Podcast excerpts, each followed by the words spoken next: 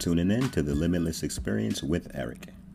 The mid season finale titled No One Can Stop Me was shocking and surprising at the same time. Most times when I come on the pod, I say how much I enjoyed the episode and how much this current episode was better than the previous episode, but not this time. And some of you guys know why.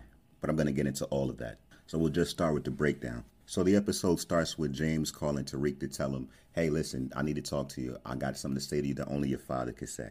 At this point, I don't know if there's much more James can say to Tariq. His sister Raina died in front of him. His new bestie Kanan got killed in front of him by the cops. The drugs got him kicked out of Choate, and now he's in Callister prep. I don't know if it's going to get into his head that this drug game is dangerous and it's not for him. But James is going to try his best. He's going to keep trying to get his son to leave the streets alone. But Tariq just does not want to change.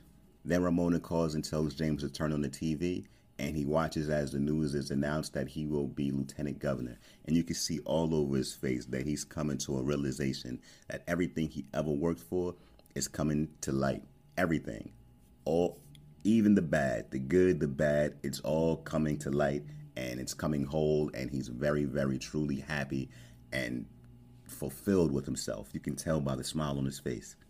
You can see that he's 100% not going back into the drug life at all, and he's ready to turn over a new leaf and lead a crime and drug free lifestyle. I'm happy for him. I am a huge advocate for anybody with a bright future with not such a bright past. This man is actually trying and succeeding at turning his life around in a positive direction. How could you not root for him? The conversation with Ramona ends with her saying, I believe in you, James. Who else besides Angela Valdez was giving him that type of support? The answer is no one. Even his wife isn't happy for him, and people got the nerve to call James selfish. Everything everyone has in power is because of Ghost. Seasons 1 and 2, Lobos didn't do business with Tommy. He dealt with Ghost directly. After that, Milan manipulated Tommy because Tommy is weak and emotional. I know you guys remember after the Alicia Jimenez kill, Jason looked Tommy right in his eyes and said,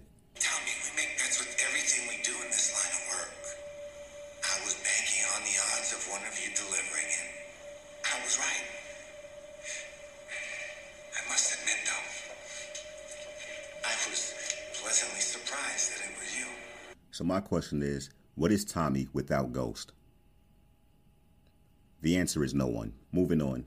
James meets up with Ramona and Lorette Walsh on becoming lieutenant governor, and Lorette tells him that if he doesn't get the QCP up and running, that she may drop him off the ticket. And we definitely can't have that. Then we meet Uncle Gabe, played by Glynn Turman, most known for Cooley High and a Different World.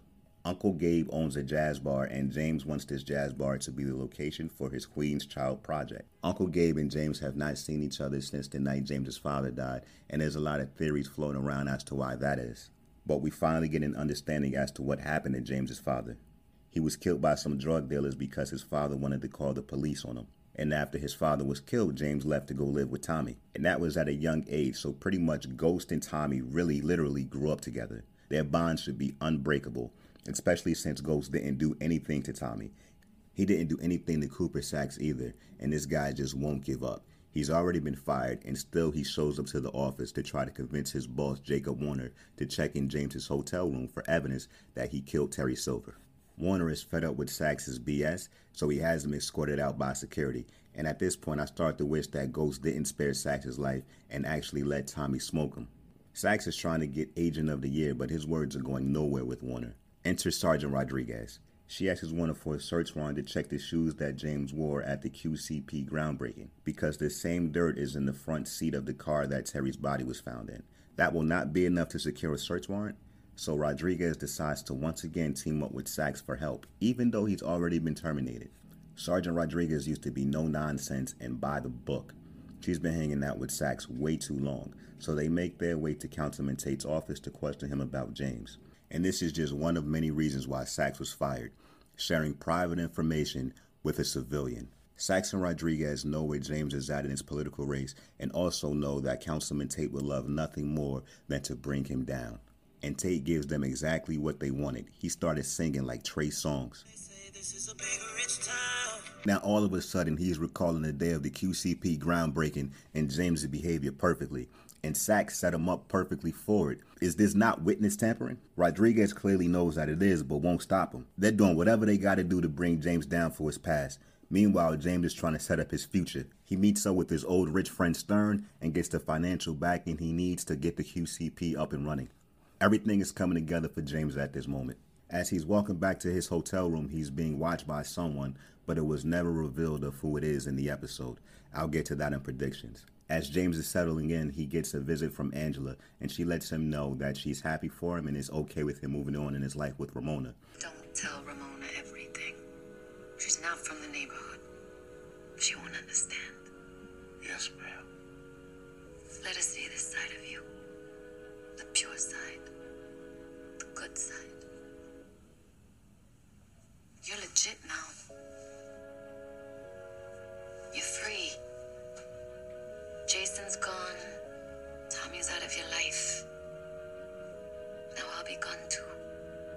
And for the first time, James and Ramona shared a kiss, which to me symbolizes he has moved on from Angela and is now finally committed to Ramona. Lorette announces James St. Patrick as her lieutenant governor at Club Truth, and Tommy is in the audience watching.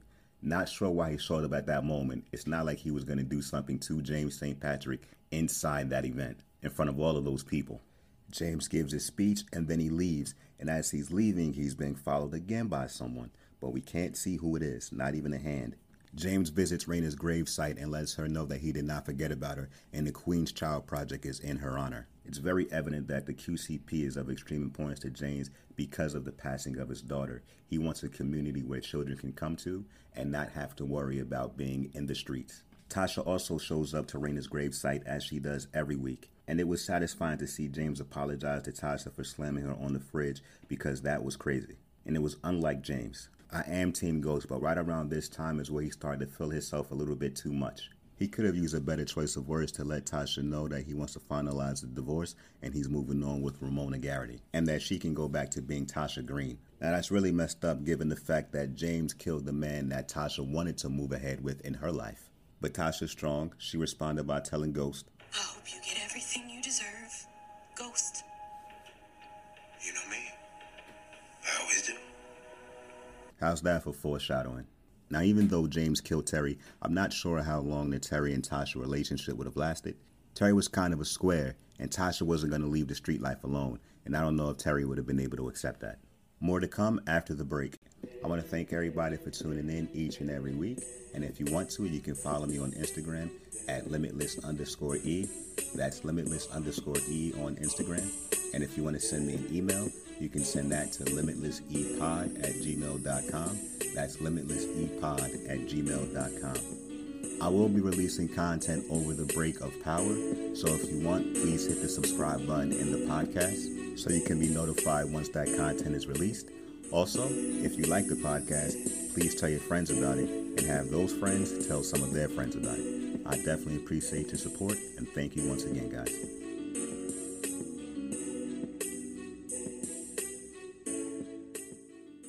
Sergeant Rodriguez gets a sneak and peek warrant and goes into James's hotel room with the search team to look for evidence. She finds a planted cell phone and she has completely turned into the woman version of Cooper Saxe. She's ready to bury James, but Warner is not their boss by mistake. He quickly processed that James St. Patrick would not be dumb enough to bring his cell phone back to his hotel room and that someone had to have planted the phone. He gathers that Cooper Saxe had something to do with it. Now Saxe has to explain how the phone got in James's room. And this is the Sergeant Rodriguez I remember. By the book, no nonsense, no illegal measures. She stepped up and admitted to bringing Saxe onto the site where Terry's body was found, and that Saxe may have been the one to pick up the phone when she wasn't looking. Now, Tamika Robinson, what do you see when you look in the mirror? Honestly, she's defending this weirdo Saxe to bring down James St. Patrick. James is moments away from becoming lieutenant governor, and Saxe breaks the law to do his job. Tamika, you're defending someone named Cooper. Are you insane? James has no idea the Eastern District is going after him this hard. He is on cloud nine after being introduced as lieutenant governor. But he went at Councilman Tate a little bit too hard. Tate said that he was not a sore loser and tried to congratulate James, but James wasn't trying to hear any of it. Still, Tate was just about to tell him that the feds were sniffing around for him, but James cut him off and said, Listen, you know why I outlasted you, Richard? You know why I took your dream? See, some people know how to win. They always win. See, that's me. No matter what, nothing can stop me from winning. Then some people can never win. That's you. No matter what you put your mind to, well, it never works out. I mean, it falls apart in your little ass hands. You know what? Maybe politics just ain't your thing. You ever thought about that? Maybe you should actually go back to being a cop. You were a great cop, right? I'll see you tonight, my good brother. And this is not the James St. Patrick I'm used to. Yes, we all know he's confident, but this was just pure arrogance. I'm not used to seeing James talk crazy like this. He's not acting like himself. Tariq's knucklehead self brings Dre to Club Truth so he can speak to James. Dre needs money so he can skip town since Ghost tried to frame him for the Jason murder. And even though James was the one that killed Jason, he still went off on Dre, knowing that Dre is cooperating with the feds. That's it. That's it. That's what you are. You're a wannabe gangster. A fucking wannabe. You had all the potential, Dre, but at the end of the day, you ain't got the, the shit to make it work. Man, fuck you! Yeah, fuck me. But you need me, Dre. Like you always do. So I'm gonna save you. Like the helpless little bitch you are. See you in an hour.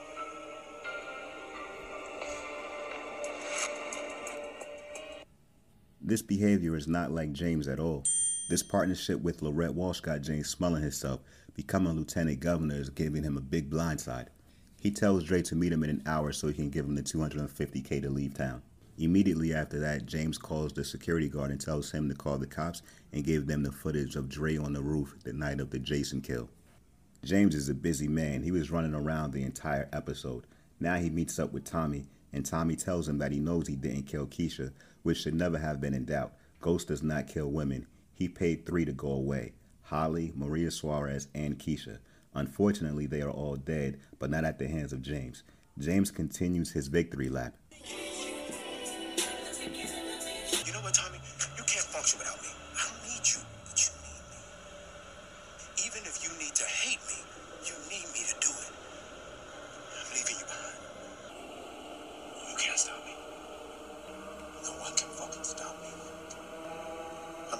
Then bullets start to fly, and Tommy and Ghost get into a shootout once again. This is what I like to see Tommy and Ghost working together.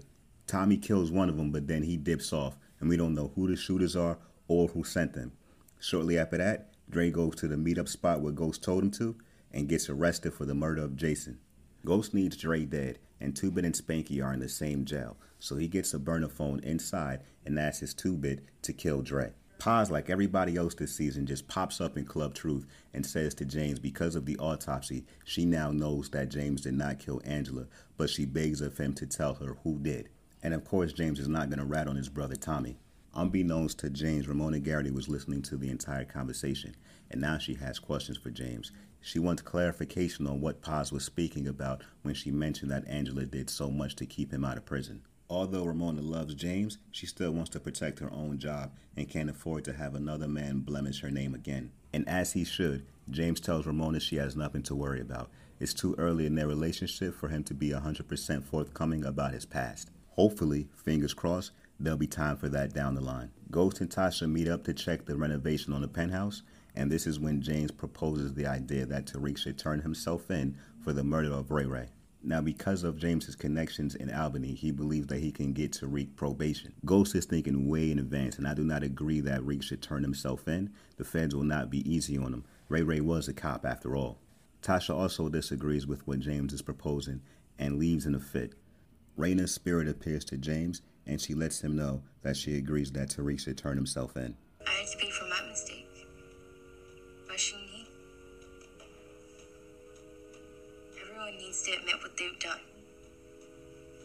Elias and her family need to stop. Elias killed me, Dad. Now all of a sudden Tariq want to show his emotional side and don't want to go to jail for what he did. He want his father to turn himself in. You can't be a tough guy and not want to do the time. You can't be catching bodies on somebody else's tab. This is part of the game, Tariq. You did it, own it. Warner and Rodriguez go to Judge Tapper to try to secure a warrant so they can thoroughly check James's hotel room for evidence in the Terry Silver case. Judge Tapper is refusing everything they're throwing at him, and then Warner does something very, very, very surprising and pulls out the phone that should be inadmissible because Saxe placed it there, tries to use that in order to get the warrant. Even that doesn't help. Judge Tapper dismisses the entire James St. Patrick case.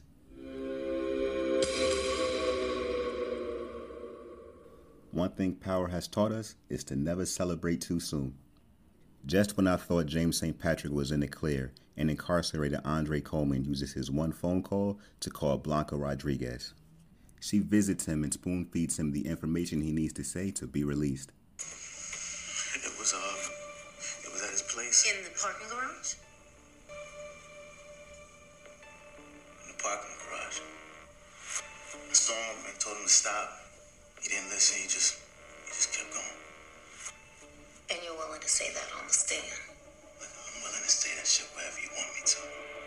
Now get me the fuck out of here. Now that's tampering again. Saxe is about to go to jail for that.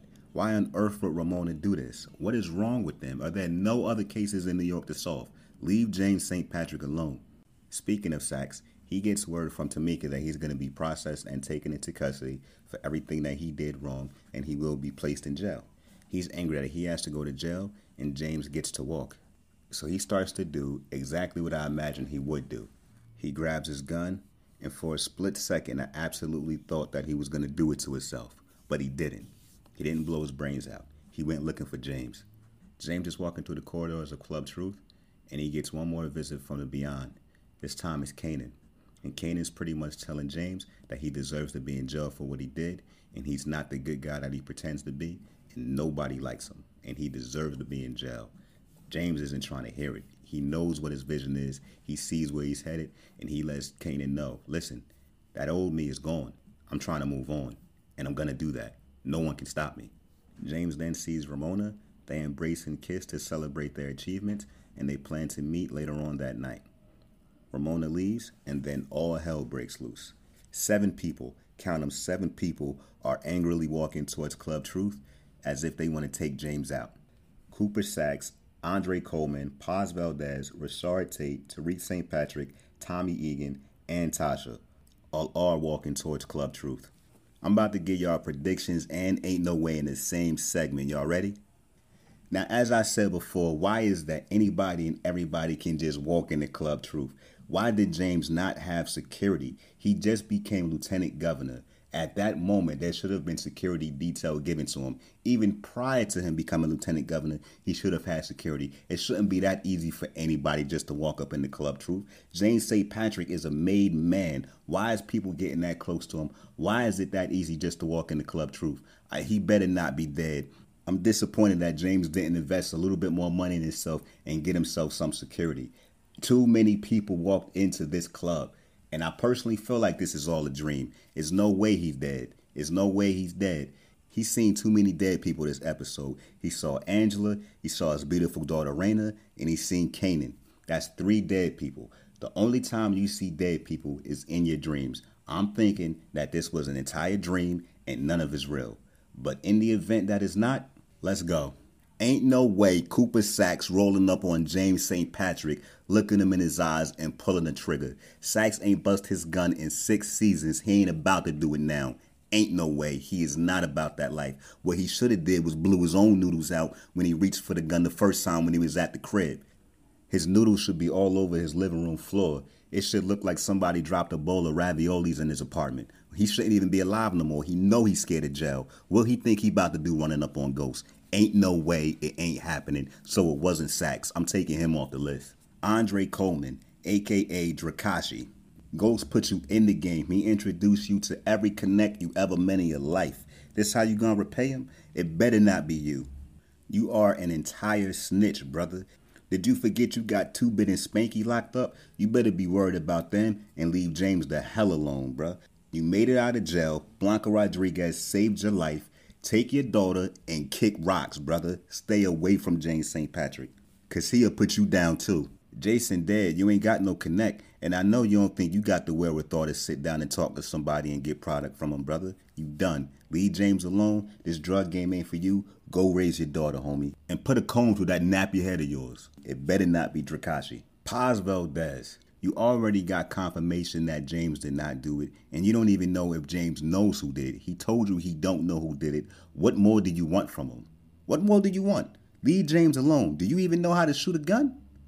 The answer is no. Ain't no way Paz rolling up on Ghost and pulling the trigger on him. He been on Smackdown and took the gun from her. Hey, Ghost Angela, come get your sister. She wildin' out. Rashad Tate, my good brother, you said you wasn't a sore loser. What you coming at Ghost for? What he do to you? All he did was do what you did better than you. Take the loss, my brother. Go home, rethink it, gather yourself, come up with a new plan. Now, out of everybody, you got the most to lose from James's actions, but at the end of the day, you still are a councilman. Be happy with that. You will be the number one suspect that they look for after Lieutenant Governor James St. Patrick is shot in his own club. You do not want to do this. Turn around and go home. Yeah, James sunned you a couple of times and made you feel like a child. But so what? Take the loss, homie. Tariq St. Patrick, your father don't got you everything you ever wanted in life. You got the flyest crib, the flyest clothes, the video games, the lifestyle. Whatever you want, you got it. He was probably gonna pass Club Truth down to you and teach you how to get your own clubs.